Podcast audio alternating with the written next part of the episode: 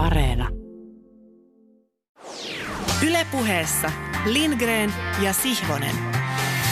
Varahultainen tervehdys kuulijalle on kokeellisen urheilupuheen suun vuoro korkeimmin kuunneltavissa ne olevin Mokomin ja Ylävivahteen luvassa. Noin tunnin kestävä Kotvanen sitä itseään. Viime lähetyksessä tuo hieno kollegani sänkykamarikatseinen Tommi Helsinkiläinen nosti entisestään rimaa alkujuonnossaan, kun hän vaati eräitä suomalaisia urheiluseuroja muuttamaan rasistisesti kalskahtavia seuranimiään. Vaatimus täytti parhaimmin kokeelliselle urheilupuheelle asettamamme tyypillisen vaatimustason ja standardin.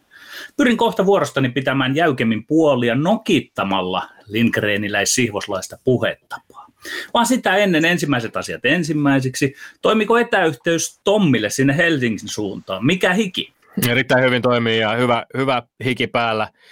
Öö, olen valmis ottamaan iskuja. Siellä on kaksi lätkäjätkää linjoilla. Mä tiedän, että tässä voi tulla kovat paikat, mutta koitetaan pärjätä. Katsotaan sitä. Mutta toivotan tervetulleeksi lähetyksen monella tapaa mittavan hahmon, jääkiekkoilija, maailmanmestari, Leijonien kapteeni Marko Anttila. Tervetuloa. Kiitos paljon. Hienoa olla vieraan.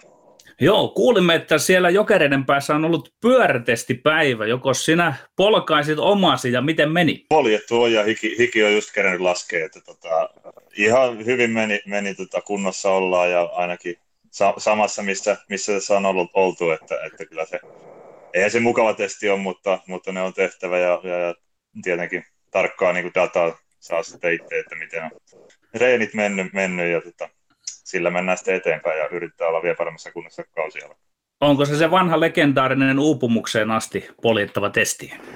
Joo, kyllä se on, että, että meillä, oli, meillä oli tosiaan se, se versio tänään ja, ja, ja sitten noita punttitestejä on ollut tuossa parina edellisenä viikkona, että, että siinä on niin kuin meillä semmoinen testipatteri jokereissa, jokereissa ollut käytössä ainakin sen aikaa, kun mä oon täällä ollut. Hyvä. Mä kysyn Marko Anttila sulta vielä tähän alkuun hieman oma myöhempi lehmä ojassani, että keitä urheilijoita, mitä seuroja, mitä maita, missä lajissa sinä olet vuosien varrella fanittanut tai kannattanut ja ehkä kannatat edelleen? Mulla on aika laaja toi kirjo ylipäätänsä, mitä urheilua seuraa, että, että tota, ehkä niin kuin fanittaminen, se on, se on kova sana, mutta kyllä mä niin kuin tykkään seurata jalkapalloa ja brittifutista ennen kaikkea ja oon nyt siellä vaikka viime vuosina ei kovin, kovin hyvin on mennytkään, mutta sitä on tullut siitä lähtien, kun Beckhamin siellä, siellä aikanaan pelasi, niin seurattua. Ja, ja, ja sitten tavallaan noin suomalaiset kaikki maailman huippurheilijat, niin, niin, niin, niitä tulee aika paljon seurattua. Ja Iivo Niskasta tai Pitkämäkeä aikanaan. Ja, ja, ja kyllä niin kuin yleisurheilu ja hiihto on, on sitten niin kuin ei palloilulajista niin kuin lähellä sydäntä ja tulee paljon seurattua. Hyvä, urheilumies on urheilumies. Me palaamme sinuun tuota pikaa. Ää, jos tuo Tommi Lindgren saarnasinkin viime kerralla urheilun sisällään kantamista, osin varmasti tahattomista, mutta silti huomionarvoisista rasistisista rakenteista, kuten seuran nimistä, minä panen kampoihin ja puutun urheilun patriarkaaliseen järjestykseen. Huomioni saattaa olla pinnalta katsoen lenseä ja vähäpätöisempi, mutta etenkin oppinut kuulija saattaa Lindgren ja Sihvonen syventäviä opintoja suorittaessaan kyetä yhdistelemään määrättyjä seikkoja sellaisella ennenkuulumattomalla tavalla, joka nostaa seuraavan puheenvuoroni Lindgrenin sanelun tuntumalle jopa rinnalle tuskin ohi sentään.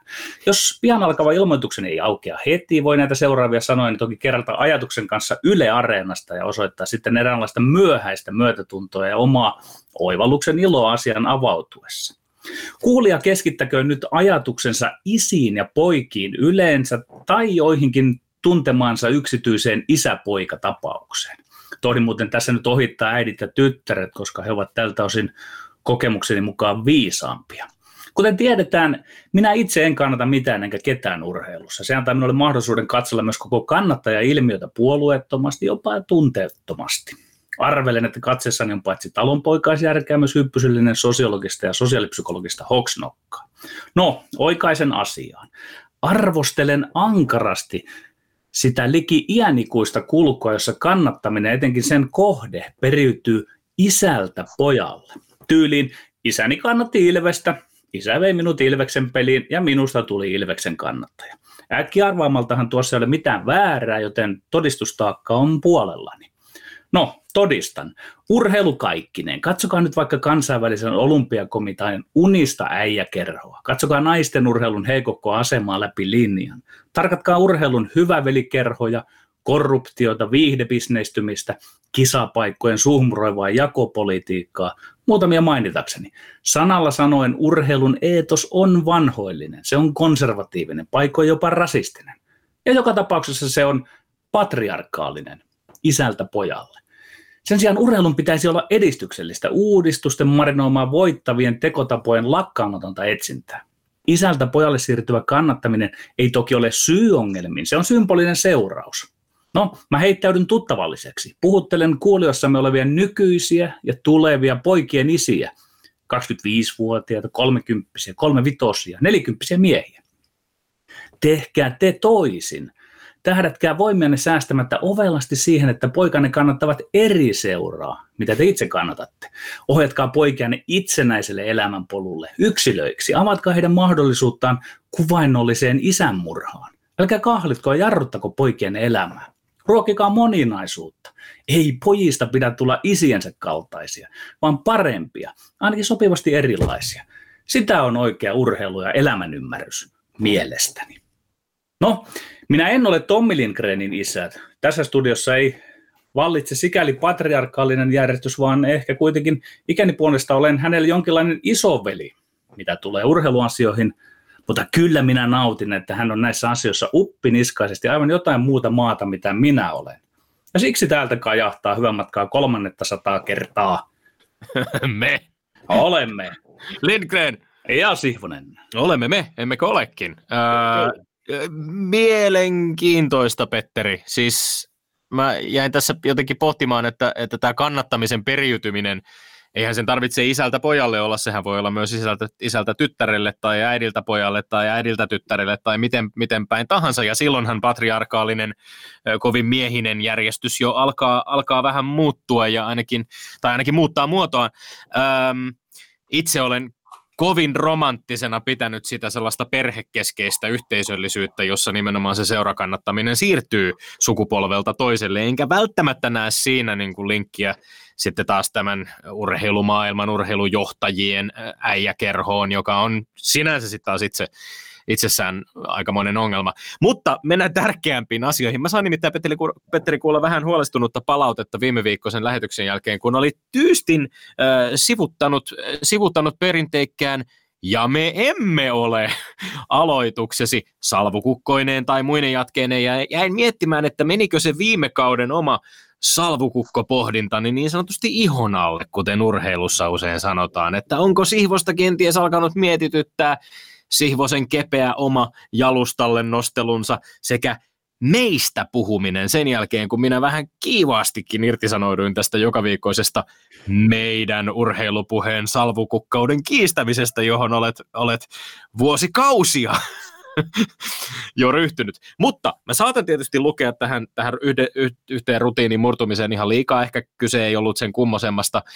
Ja totuus on tietenkin se, että Petteri Sihvonen, sinähän voit tietenkin hyvin puhua meistä juuri siihen tapaan kuin sinä tahdot, koska ymmärrän varsin hyvin, mistä tämä monikon ensimmäisen persoonan käyttö sinuun ja minuunkin on juurtunut. Me olemme kumpikin pohjimmiltamme kollektiiviseen me-muotoiseen ajatteluun kasvaneita hahmoja.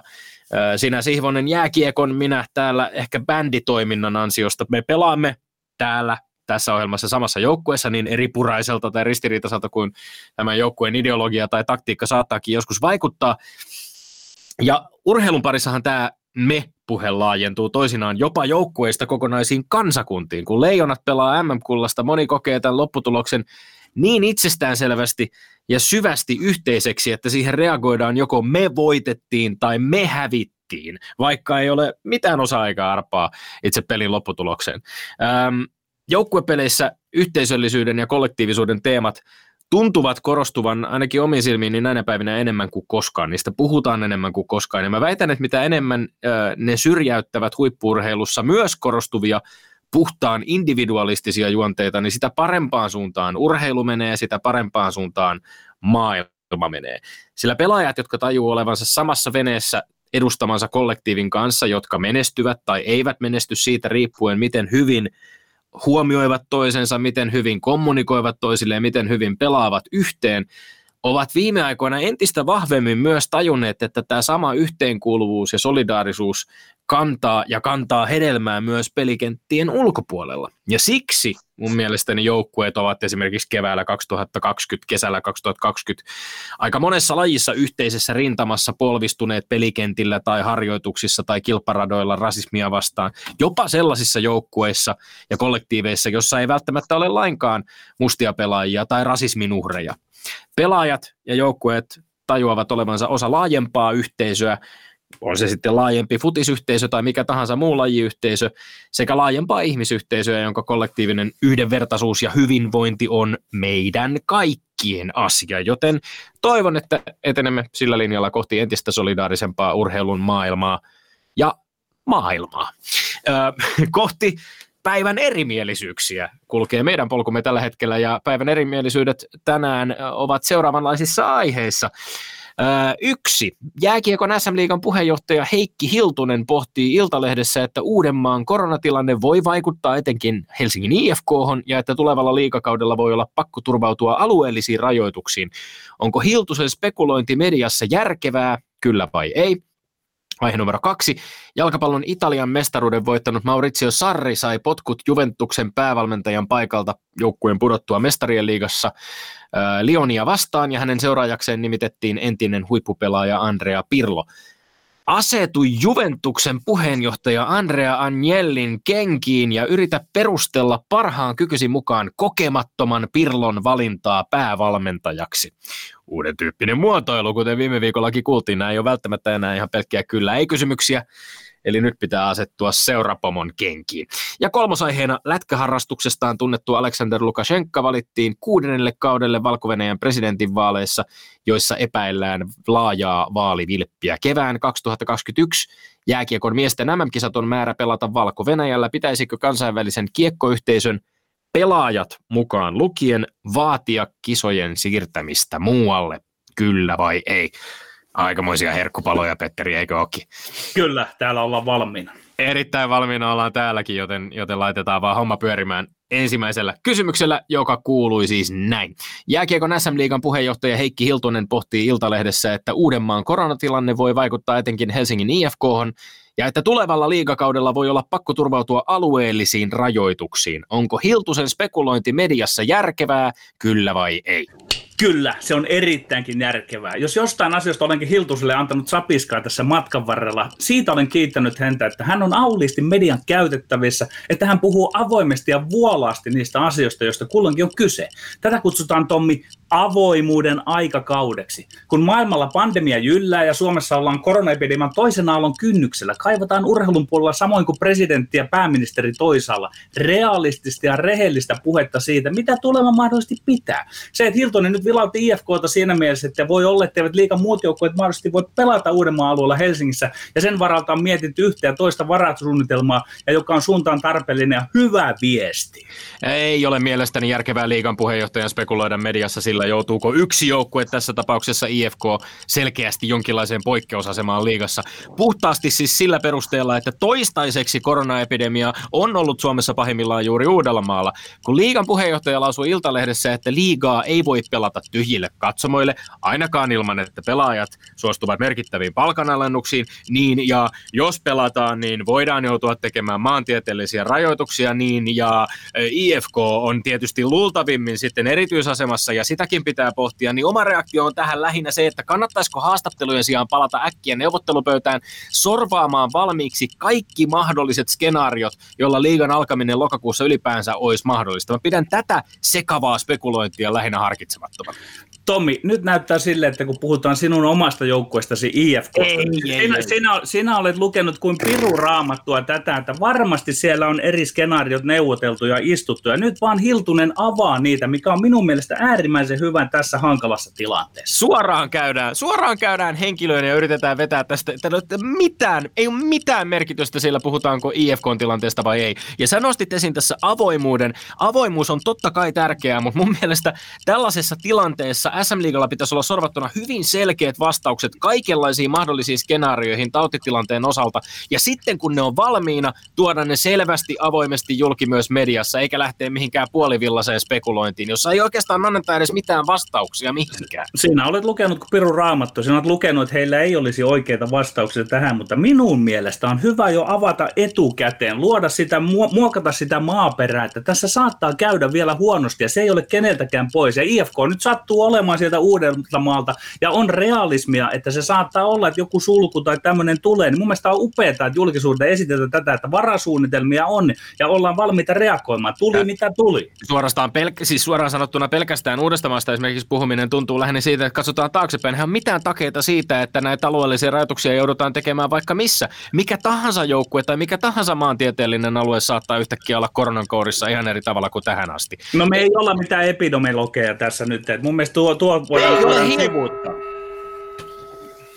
Kongi se siellä jossain taustalla raikui, joten meidän on vaiettava ja siirryttävä seuraavaan aiheeseen joka on taas tätä äh, syyskauden 2020 uutta muotoa, eli väittelijät saattavat joissain aiheissa olla ehkä samoillakin linjoilla, mutta, mutta nyt tässä kysymyksessä ei ole kyllä ei asetelmaa, vaan pyydetään perustelemaan omia näkemyksiä mahdollisimman perusteellisesti ja argumentoimaan ne mahdollisimman hyvin. Eli kakkoskysymys kuuluu näin. Jalkapallon Italian mestaruuden voittanut Maurizio Sarri sai potkut Juventuksen päävalmentajan paikalta joukkueen pudottua mestarien liigasta Lionia vastaan, ja hänen seuraajakseen nimitettiin entinen huippupelaaja pelaaja Andrea Pirlo. Asetu Juventuksen puheenjohtaja Andrea Agnellin kenkiin ja yritä perustella parhaan kykysi mukaan kokemattoman Pirlon pää- valintaa päävalmentajaksi. Ahaa, buena giornata. Tässä puhuu nyt Juven PJ Andrea Agnelli, hyvät median edustajat. Ymmärrän teistä viisaimpien huolta siitä, että voiko entinen huippupelaaja oikeastaan oikaista huippuvalmentajaksi huippuseuraan. Me ajattelemme, että periaatteessa ei voi, ja siitä todistaa seuraamme historiaa sen valmentajat. Olemme turvanneet kokeneisiin coacheihin.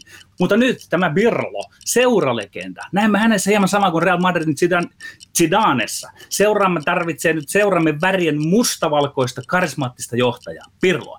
Varmistamme, että valmennustiimi on laaja. Siellä on taktiikkaan erikoistunut valmentaja, kuten Saksassa Lööv oli Klinsmanin takana. Sieltä valmennustiimistä voidaan vetää harjoitteita. Ja mikä tärkeää, modernit pelaajat ajattelevat jalkapallosta yhä enemmän kuin valmentajat, taktisesti. Ei ongelma siis pelaajille, Pirlo onnistuu, kunhan delegoi tehtäviä. Siirtomme on rohkea ja minä, puheenjohtaja Agnelli, kannan vastuun. Il da del dratto.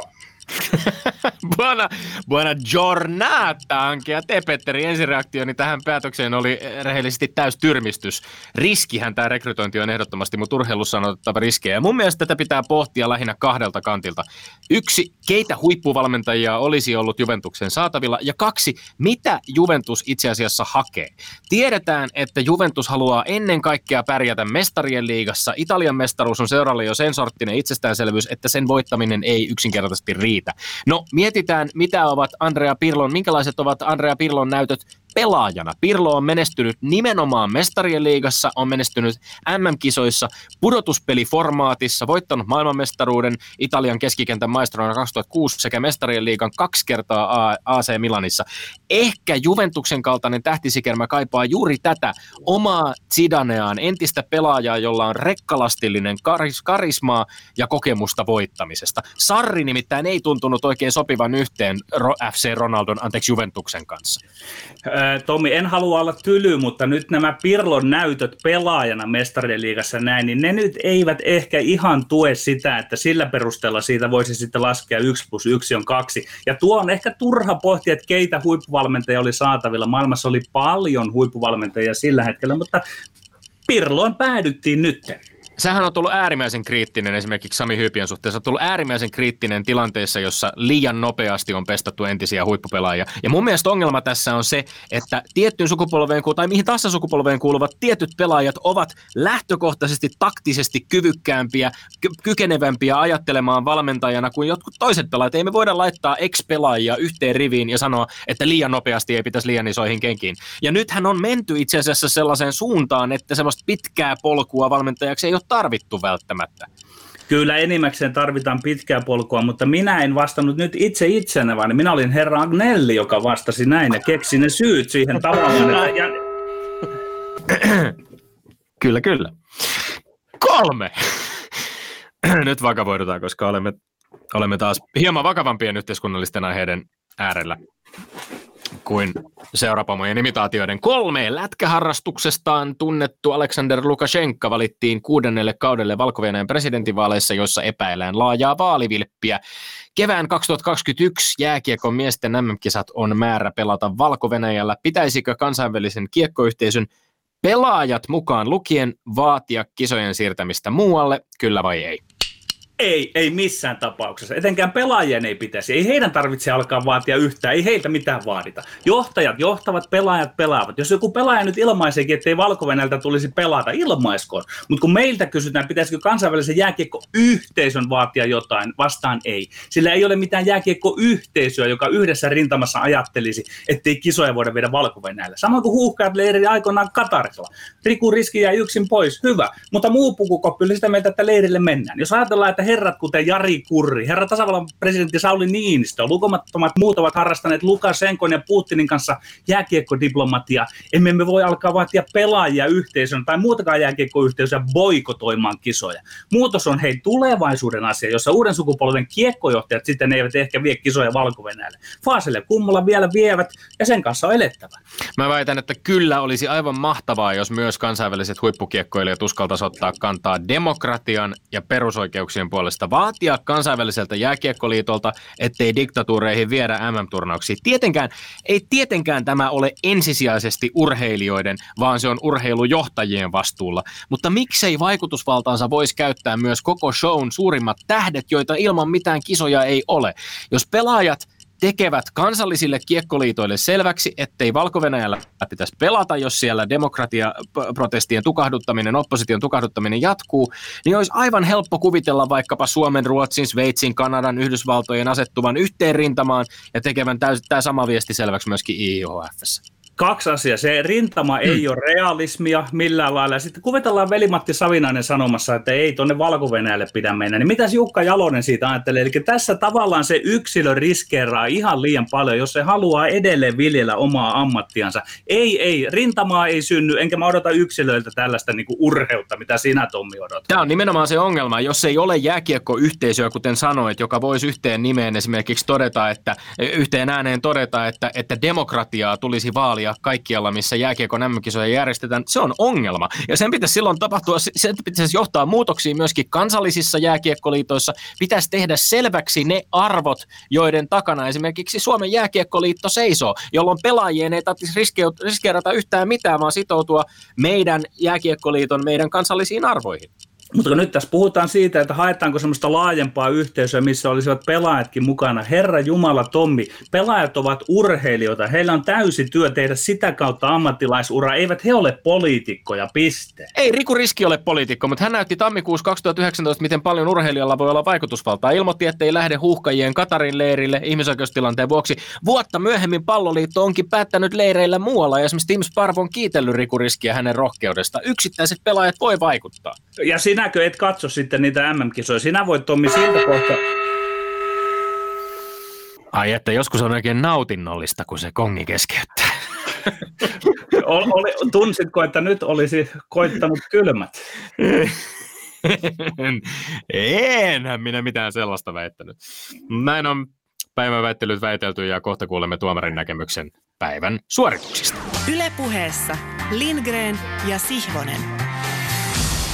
Meillä on äh, siellä kahvia kaadetaan kuppiin, Petteri Sihvonen, oikein, oikein isosta termoksesta kaataa. Täällä mulla on kahvit loppu itse asiassa, vähän, vähän joudun tämmöisen alakynteen kahvirintamalla, mutta tota, äh, Marko Anttila, meillä on videoyhteisö, tässä on päässyt näkemään hieman reaktioita, niin ainakin ihan hyvän, hyvän tuulisena tuomari vaikuttaa olevan, on hymyilyt siellä suorituksille.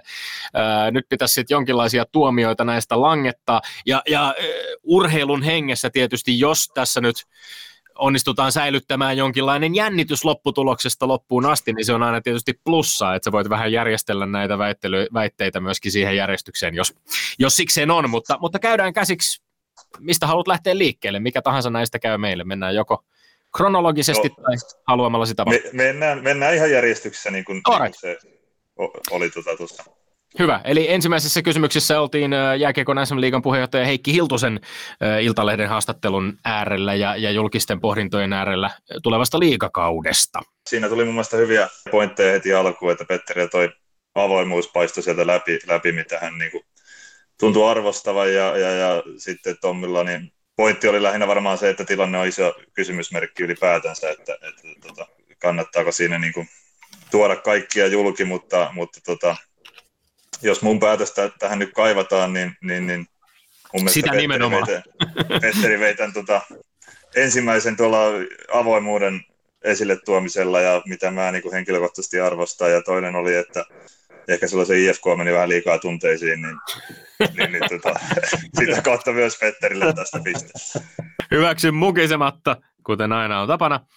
Öö, no me päästään tämän aiheen äärelle myöskin sitten varsinaisessa haastattelussa, kun keskustellaan sun kanssa öö, jokereista ja tulevasta, tulevasta KHL-kaudesta, koska hyvin, tietysti hyvin pitkälti samantyyppisten kysymysten äärellä ollaan, ollaan myöskin, ja vielä nopeammin, vielä, vielä aikaisemmassa vaiheessa on KHL-kausi, KHL-kausi alkamassa, mutta tota, mennään niihin, niihin sitten, sitten myöhemmin. Tästä, tästä aiheesta riittää varmasti puhuttavaa ja koronan vaikutuksesta myöskin Kyllä. omaan, omaan tota, tai omiin viime kuukausiin ja sitten joukkueen harjoitteluun ylipäänsä. Sitten seuraava kysymys. Mennään, mennään tällä Italian jalkapallohommalla. Kyllä, kyllä. Eli puhuttiin Sarrin potkusta ja Pirlon nimeämisestä päävalmentajaksi. Tuntui olevan suurta hämmästystä maailman futismediassakin herättänyt nime, nime, tai, tuota, Pirlon nimeäminen Juventuksen päävalmentajaksi. Hän taisi olla yhdeksän päivää alle 23-vuotiaiden joukkueen päävalmentajana, eli tota, moni, moni pohti tuolla sosiaalisessa mediassakin, että, että oli ilmeisesti tehnyt yhdeksässä päivässä aika kovan vaikutuksen sitten, kun, kun tota, tuli jo ylennys äh, edustusjoukkueen päävalmentajaksi. Minkälaisia äh, suorituksia väittelijöiltä nähtiin tämän aiheen äärellä?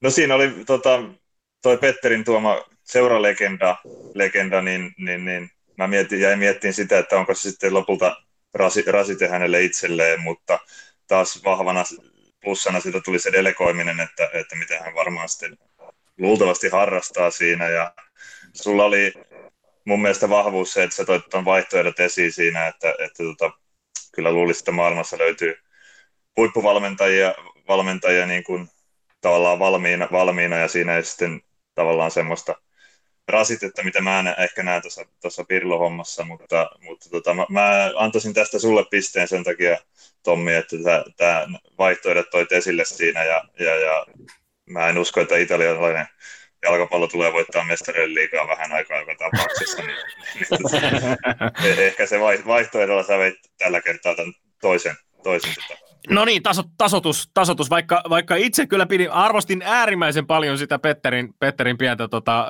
vastaiskua vielä ihan viime, viime sekunneilla, jossa nimenomaan korosti sitä, että hän ei ole Petteri Sihvosana tässä nyt, vaan Andrea Agnellina tehtävänannon mukaisesti, mutta, mutta otan toki kernaasti pisteen vasta. Tää, pakko kysyä nyt, kun nostit Manchester Unitedin esiin ja, ja sanot, sanot itse ole, olleet pitkään Manchester Unitedin kannattaja ja seuraat heidän tekemisiään. Aika mielenkiintoinen valmentajakuvio myöskin, kun Moldesta aika yllättäen vähän samaan tapaan entinen seuralegenda uh, Ule Gunnar Solskjaer siirtyi, siirtyi Manchester Unitedin peräsimeen. Ja tässäkin itse asiassa, kun Petteri nosti tätä tiimityöskentelyä, niin siellä on ollut ihan silmin nähden havaittavissa se, että myöskin apuvalmentajien kanssa on, on, on niin kuin yhteisesti uh, selvästikin sitä, sitä valmennusta on, on tehty tiimityönä. Mutta Solskjaer on ollut niin kuin monenlaisen kritiikin alla ja nyt sitten tämä loppukausi valioliigassa. Miten tarkkaan seurasit? Tuntui menevän aika, aika putkeen itse asiassa ja nyt uudenlaiset, uudenlaiset odotukset kohdistuvat Manchester Unitediin yllättäen Kyllä. taas kaiken, kaiken vähän tämmöisen niin kuin kurjemman vaiheen jälkeen. Mä oon, mä oon ainakin tykännyt siitä, mitä, mitä hän on ajanut siinä ja, ja, ja tavallaan jo, varmaan ennen häntäkin oli se, että vähän nuorennetaan sitä porukkaa ja, ja yritettiin saada, saada sieltä omia, omia pelaajia läpi, että kyllä mä sitä niin tykännyt, vaikka se menestys on nyt karttanut aika reilusti tuossa, mutta, mutta tota, kyllähän se niin kuin kaipaisi vielä, vielä varmaan jotain huippupelaajaa siihen, niin voisi olla realistista voittaa niin kuin joko, joko valioliikaa tai sitten, sitten ihan mestarien liikaakin. Että. Ja Eurooppa-liigassa nyt välierävaiheessa kuitenkin joukkue on kyllä, ja, ja kyllä. titteli on vielä tavo- tavoiteltavana.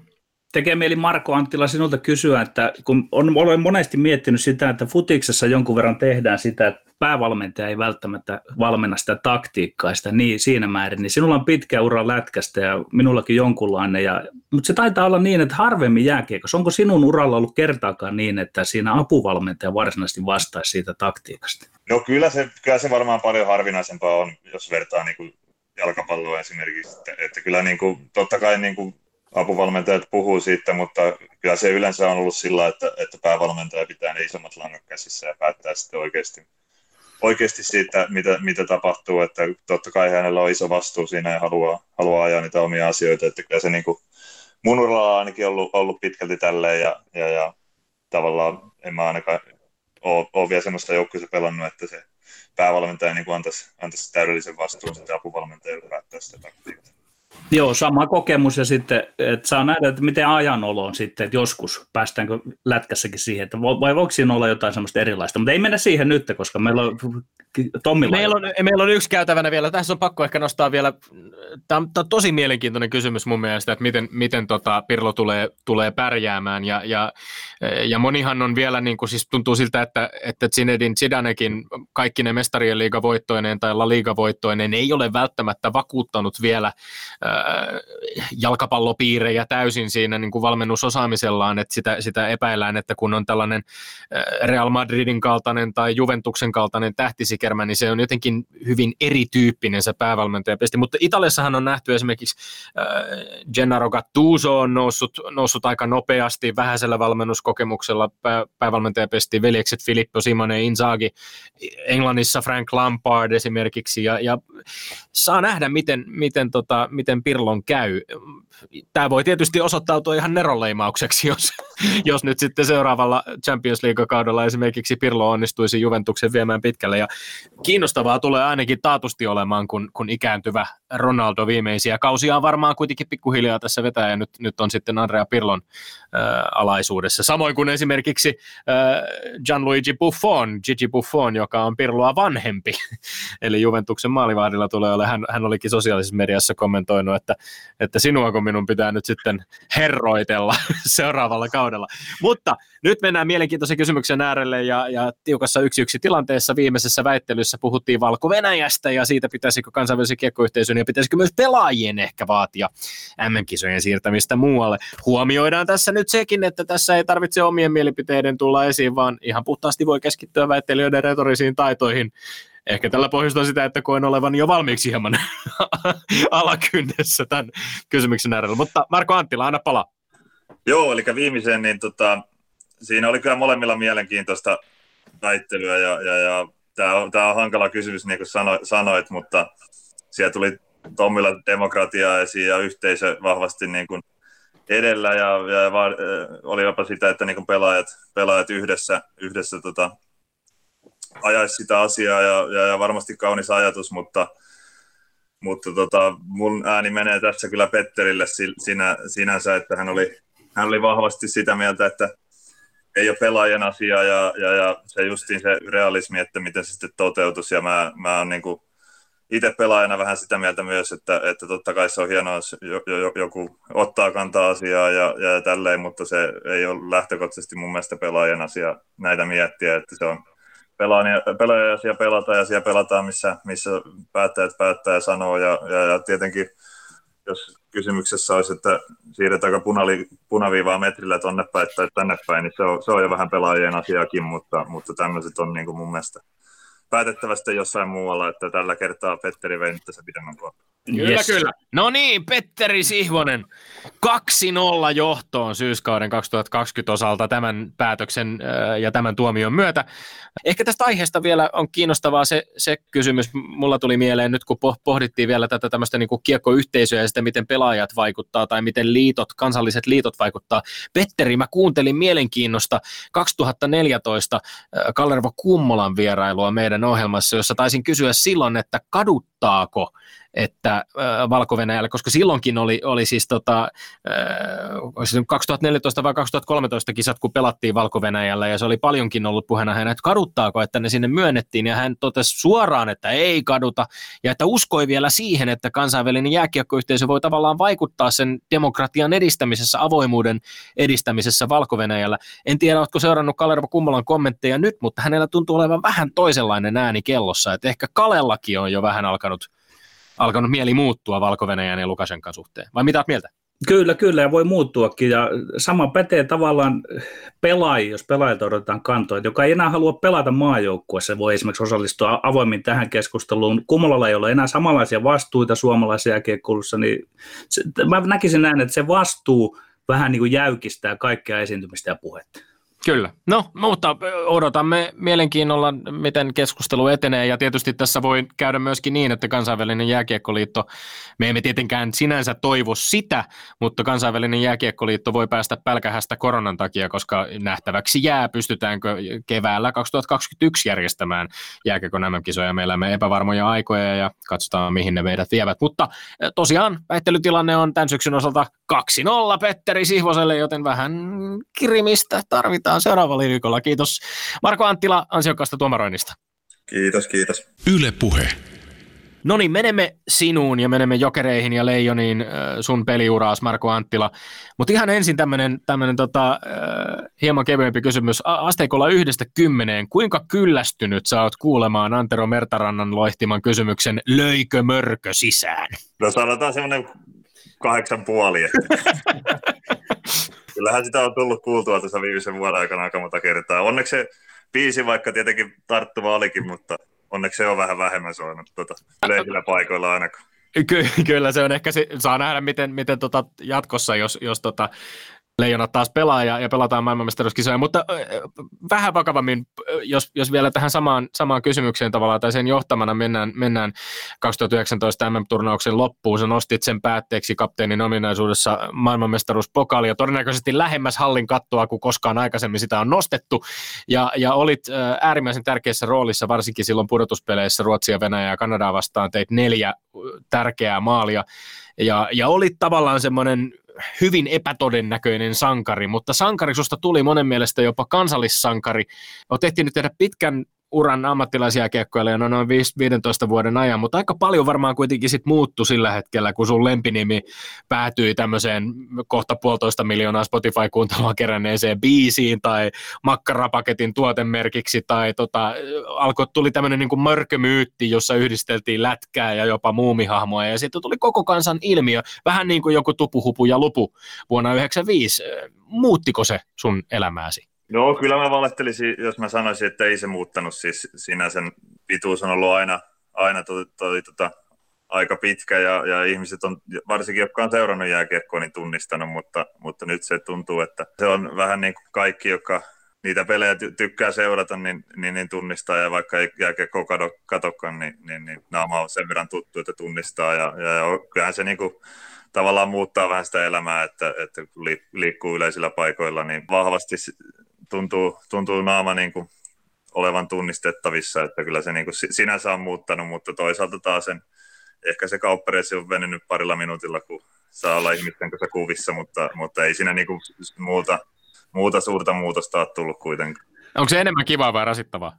Ihan reellisesti. Kyllä mä oon sitä nauttinut, nauttinut, että tietenkin on päiviä, kun väsyttää ja peli meni vaikka huonosti ja, ja, ja ei, ei niin kuin välttämättä kiinnostaisi, mutta silloin yrittää sitten olla itse sisällä vaikka, että, että, mutta kyllä se niin kuin sanotaan pääosin on ollut hauskaa ja, ja, ja kuitenkin se on unelman takia niin kuin nousi se tunnettavuus ja sitä itse halusi, niin, niin, niin silloin pitää kestää myös seuraavaksi. Pysytellään Marko Anttila hetken siellä Pratislavassa 2019. Ää, muistatko sen hetken, käypä sinne omiin nahkoihin, kun Jukka Jalonen tai oliko sitten Jere Lehtinen ilmoitti, että NHLstä ei oikeastaan tule ketään apua. Ja miten se joukkue otettiin aluksi heti vastaan ja mitä siitä sitten hiljalleen seurasi henkisellä ja käytännöllisellä puolella?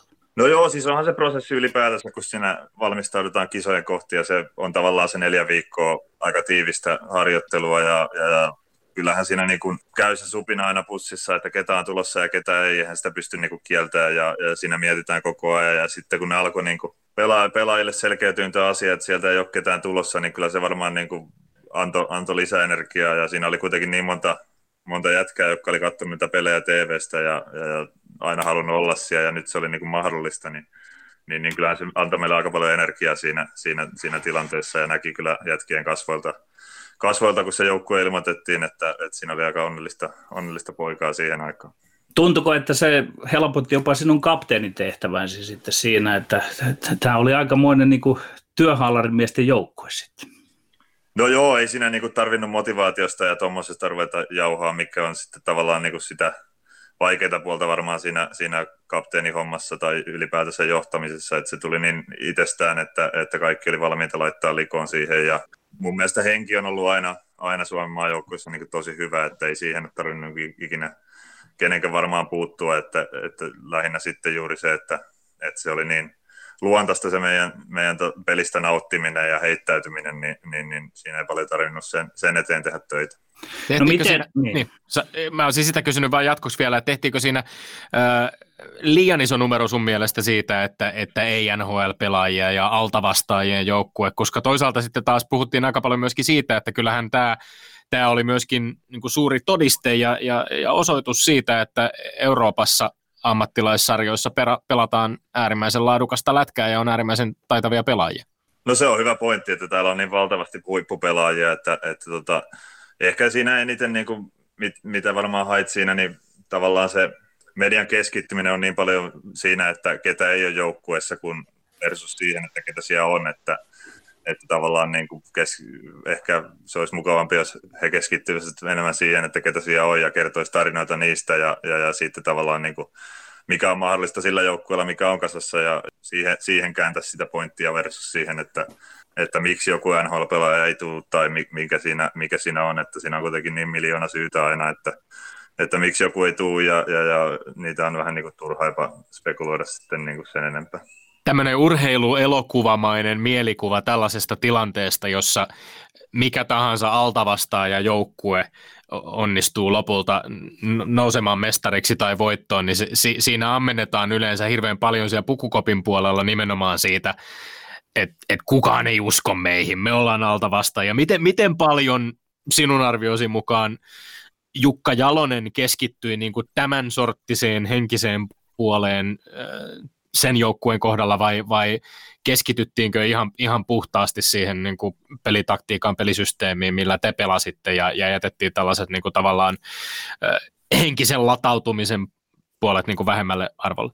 Ehkä siinä on taas yksi esimerkki siitä, että pelaajat pelaa ja sitten johto, johto kommentoi näitä NHL-juttuja, että mun mielestä ne hoisi johto se hyvin ja, ja, ja ei meidän hirveästi tarvinnut itse niin kuin siihen asiaan puuttua tai kommentoida medialle, ainakaan mä itse muistan, vaikka siellä niin sanotulla Mäkäräisen kierroksella tuli oltua joka pelin jälkeen, niin ei siellä hirveästi kysytty niistä NHL-pelaajista, että, tota, että se, se, oli enemmän, sai keskittyä peliin ja tavallaan Jukka joukkueen edessäkin niin kuin, ei siellä puhuttu muusta kuin sitten taktiikoista ja, ja, ja tavallaan siitä niin kuin iso pointti oli varmaan se, että uskalletaan antaa mennä vaan, että, että kyllä siinä niin kuin hoitui mun mielestä hyvin se juuri, että pelaajat sai keskittyä siihen pelaamiseen ja muuten, muuten he hoisi sitten sen, sen homman, mitä siinä ympärillä pyöri. No kun mainitsit tuon taktiikan, niin mielsitkö tai mielsittekö te pelaajat, toki et voi puhua välttämättä muiden puolesta, mutta niin, että se mikä on se taktiikka, voidaan puhua meidän pelistä, Jukka Jaloslaisesta lätkästä niin edelleen, että Jokereissa pelaatte tällä hetkellä samaa, niin tuleeko siinä se tunne, että se on tietyllä lailla altavastaaja lätkää, mutta se on jollain lailla edistyksellistä altavastaaja lätkää, koska siinä pyritään sitä pelivälinettä kontrolloimaan. Herättikö se itse asiassa sen uskon siihen, että tuli sieltä vastaan ketä tahansa, niin sitten vaan pystytään ja pystytään pelaamaan? Pelaamaan. Tietenkin itsellä on niin pitkä kokemus sitten Jukan kanssa tavallaan sen hänen joukkueensa pelaamisesta, että mulla se t- taktiikka oli niin, kuin niin tiedossa jo ja, ja, ja mun mielestä niin kuin ehkä se oli voiton avain, että, että joukkue omaksui sen niin nopeasti ja, ja, ja varmaan Suomessa mä en ole hirveästi liikaa seurannut jotain pelejä sieltä täältä, mutta varmaan pelataan kuitenkin suht paljon sitä, koska, koska tulos oli noin hyvä ja, ja, ja se, että tuli niin kuin selkäytimestä se peli kaikille ja, ja, ja niin kuin sanoit, niin, niin, niin kyllä siinä vahvasti on myös se kiekkokontrolli niin kuin esillä, että, että varsinkin Venäjää vastaan esimerkiksi Jukka on aina toitottanut sitä, että se on niin kuin paras ase heitä vastaan koko kiekko omalla joukkueella, että, että kyllä siinä niin kuin monia vivahteita on mun mielestä siinä, siinä pelissä, pelissä tota, ja, ja, ja, ainakin meillä se toimi se taktiikka hyvin. Kymmenen ottelua tuossa turnauksessa teit neljä maalia, seitsemään ensimmäiseen otteluun ne tainuttakaan, ja sitten neljä maalia oikeastaan turnauksen tärkeimmillä hetkillä, kaikki sellaisia maaleja, joita ilman Suomi todennäköisesti ei olisi ollut maailmanmestari. Ö, oletko itse pohtinut tai analysoinut sitä tarkemmin, että miksi sä onnistuit juuri tärkeimmillä hetkillä tuossa Bratislavan M-turnauksessa? Kyllähän siinä niin kuin oli valtava määrä paikkoja. Niin kuin ehkä se tuli tuhlautua sitten siinä alku, alkusarjassa, ne, että ei, ei noin niin kuin maalit, mitä tuli, niin ei ne välttämättä ollut semmoisia niin hyviä paikkoja, mitä oli alkusarjassa, mutta kyllä mä näkisin, että suurin pointti oli se, että, että oli hirveä halu voittaa sitä, sitä kultaa ja, ja, ja se niin kuin ajoi eteenpäin ja, ja, ja, sitten se yleinen ilmapiiri tavallaan siinä joukkueessa auttoi sen, että ei siellä hirveästi välitetty, kuka niistä maaleista kantaa sen vastuun, että, että tota, siellä nautittiin aika paljon muiden maaleista esimerkiksi, että, että kyllä se niin kuin, en mä sillä lailla kokenut, ko, kokenut hirveitä paineita siitä ma- maalittomuudesta, että, että se tavallaan niin kuin pystyy lentona suorittamaan, niin, niin, niin, se on yksi iso juttu noissa tilanteissa aina. Yle puhe.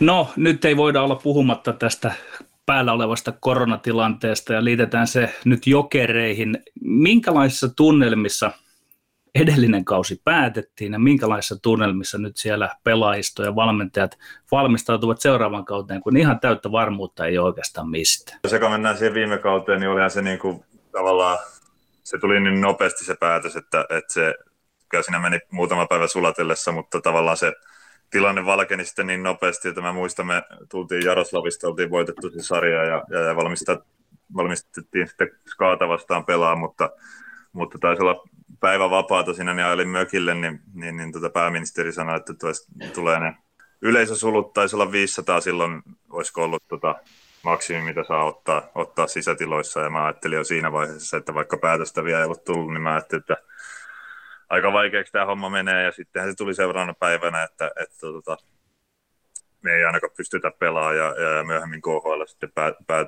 päätös oli, oli samankaltainen, että, että tota, kyllähän se niin kuin erikoisin kauden loppu on, mitä tota, niin kuin uralla on ollut, mutta, mutta tota, se oli niin tavallaan ma- maailmanlaajuinen ja, ja iso asia siinä vaiheessa, että, että ei se siinä niin kuin, kuitenkaan sitten vaikeuksia ollut sitä tilannetta hyväksyä.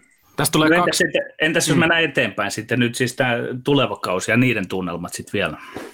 Yllättävän hyvät on fiilis ollut joukkueessa, että, että vielä ei oikeastaan tiedetä muuta kuin se, että, että sarja alkaa meidän on kolmas päivä yhdeksättä ja, ja, ja tota, kaikki on niin kuin vielä avoin, avoin ja siihen valmistaudutaan, että, että tota Helsingissä pystytään pelaamaan kotipelejä, mutta, mutta niin kuin sanoin, niin sit, siitäkään ei ole vielä varmuutta, että mikä se tilanne on. Ja reenit on täydessä käynnissä ja meidän KHL on tarkoitus testata pelaajia niin kuin viiden päivän välein ja, ja, ja saada sitä, sitä kautta niin kuin sitä turvaa ja varmuutta siihen asia, asiaan, mutta, mutta niin kuin aikaisemmin tuossa oli puhetta jo, että tämä koko tilanne on niin suuri kysymysmerkki, että tuota, mennään päivä kerralla ja se tavallaan niin kuin meidän pelaajien fiilis on nyt ollutkin, että, että tuota, treenataan ja, ja, ja katsotaan sitten, mitä tulee eteen.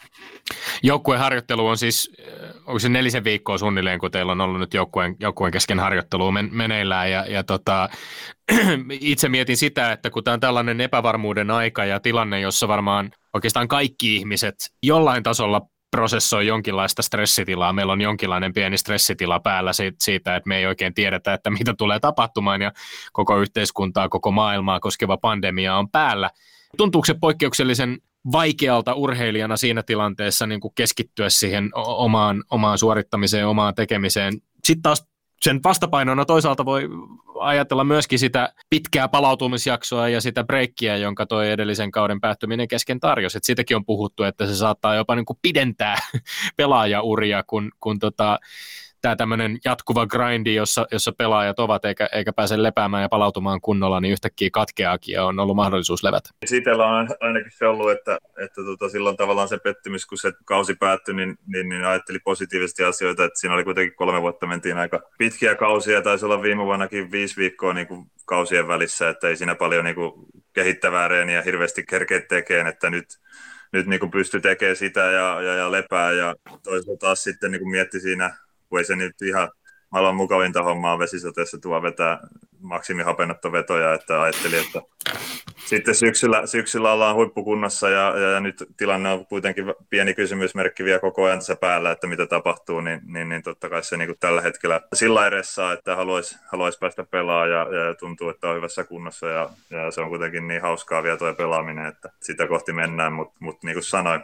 päivä kerralla. Jokereista ja KHLstä semmoinen vähän laaja kysymys, mutta yritän vastata siihen suht terävästi, että Ää, ymmärrätkö meitä jääkiekon suomalaisia ja muita ystäviä, jotka toivoisimme, että jokerit palaisi liikaan? Ja ehkä tämä ei ole se varsinainen kysymys, vaan se, että miten sä luonehdit nyt sitten sitä tätä, että jokerit KHL, mikä merkitys sillä on mielestäni suomalaiselle jääkiekolle? Siihen e- ekaan, että jokerit liikaan, niin kyllä mä sitä ymmärrän varsin hyvin, että, että tietenkin itse en pelannut jokereissa liikaa, mutta tavallaan se, että jokerit tuli vieraileen, vieraileen oli sitten Tampereella tai Turussa, niin olihan se aina iso tapahtuma ja, ja, ja hieno pelata heitä vastaan, että, että kyllä mä sen ymmärrän täysin, että, että sitä liikaa kaivataan ja mutta taas ni, sitten niiden nyt kun pelaa KHL ja jokereissa, niin, niin, niin, se on tavallaan, mulla on aina tavoite, että pelaa mahdollisimman korkealla sarjatasolla ja parhaalla, mihin oma, omat kyvyt riittää ja se on tällä hetkellä KHL, niin, niin, niin tota, mä nautin sitten suunnattomasti, että mä saan pelata, pelata Suomessa sitä, sitä sarjaa ja, ja, ja se on niin haastava sarja kaiken puolin, puolin että, että mä nautin siitä tosi paljon. Ja se tavallaan, mitä, mitä varmaan Jokerit ja KHL antaa suomalaiselle kiekolle, niin, niin, niin kyllähän siinä paljon on ollut maajoukkuepelaajia ja, ja, ja tavallaan niitä suomalaisia huippuja ja, ja, ja sitä, mitä niin kuin noin junnut saa katsella ja, ja, ja se on kova, kova sarja kuitenkin aikuisia isoja äijiä pelaa, pelaa niin, niin, niin tota, mun mielestä se on tämä on nyt mun mielestä mutta Euroopan paras sarja ja, ja jos sitä saa suomalaiset junnut esimerkiksi katsoa ja, ja seurata läheltä, niin, niin, niin kyllä se mun mielestä antaa, antaa paljon suomalaisen jääkiekon.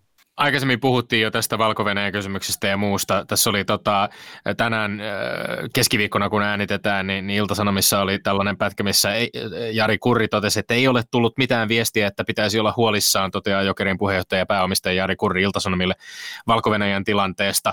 Kuitenkin tällaisia siis poliittisia kysymyksiä liittyy niin sitten valko tai Venäjään nostetaan myöskin säännöllisesti esiin KHLn yhteydessä. Onko se semmoinen aihe, josta totesit aikaisemmin että ihan oikein tietysti, että pelaajien ei etunenässä tämän tyyppisiä asioita pitää, pidä miettiä tai, tai, tota, päätöksiä niiden suhteen tehdä, mutta teillä on kuitenkin pukukopillinen kansainvälistä porukkaa ja nuoria miehiä enimmäkseen, jotka, jotka varmaan myöskin seuraa maailmaa jääkiekkokaukoloiden ulkopuolella, että onko se ollenkaan semmoinen juttu, mistä, mistä käydään keskusteluja myöskin, myöskin pukukopissa tai, tai joukkuetovereiden kesken? Kyllä varmasti, ja aina kun uusia jätkiä tulee, niin, niin, niin he tykkää kysy, kysellä, jotka ei aikaisemmin kohdalla pelaa, kohdalla pelannut, niin, niin, niin kyselee paljon kysymyksiä, että millaista siellä on ja millaista siellä on. Ja, ja, ja nythän me ollaan, pitäisi mennä Minskiin, niin kuin, oliko, oliko jotain runkoisen eka peli siellä, että tota, no, mulla, mä en tiedä mikä siellä tämän hetkinen tilanne, ilmeisesti jotain mielenosoituksia ollut tai jotain, mutta, mutta se mitä mä oon Minskissä, Minskissä tässä vuosien varrella käynyt, niin tosi hieno paikka, että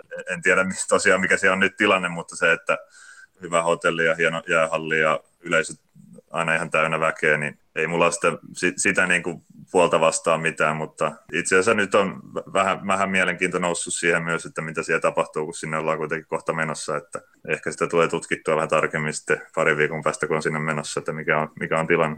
Yle puhe.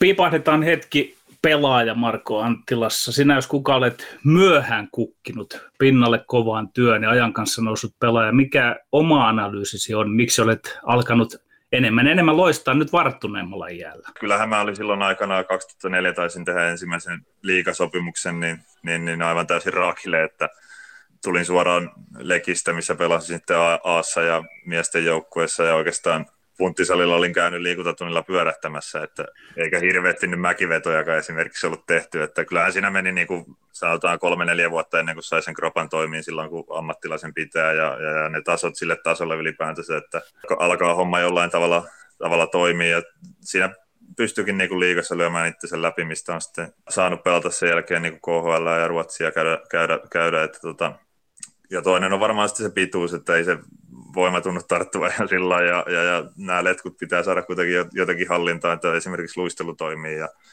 ja, ja kyllä se niin kuin varmaan se takamatka, mitä, mitä nuorena menetti, toisaalta olisiko näin pitkä ura, jos olisi, olisi tota vetänyt kymmenen kertaa viikossa jo, jo tota 15-vuotiaana, että sitä ei tiedä kukaan, mutta, mutta tota, ehkä se suurin syy on se, se juuri, että siinä, siinä oli niin valtavasti hommia siinä alkuurassa, että onneksi jaksoja tuli tehtyä ja, ja motivaatio on vieläkin huipussa, niin toivotaan, että tästä vielä kehittyy. Niin Wikipedia kertoo sun mitoiksi 203 senttimetriä, 104 kiloa. Lempinimet kertoo aika paljon myöskin mörkö, lempäällä jätti, lempäällä lemiö, mörkö, Marko, stretsi, strutsi, rauta, jätti hitti. Kaikkihan tietää, että sä oot mitoilta sellainen jääkiekkoilija, jollaisia ei, ei tota, tässä äh, maailmassa ammattilaistasolla juurikaan ole.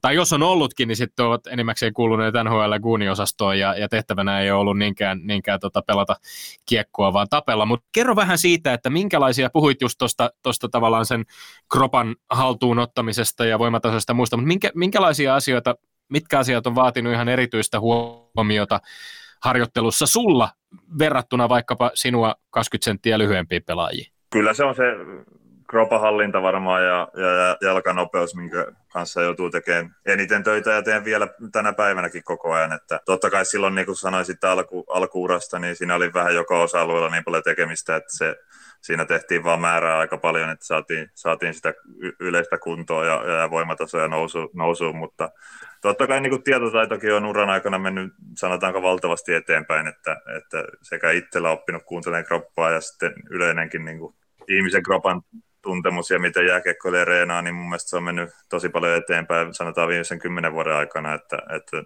niistä on ollut paljon apua ja, ja, ja kyllä se niin kuin keskivartalo ja, ja, ja lantion seutu, niin kuin, sitä on jumpattu aika paljon.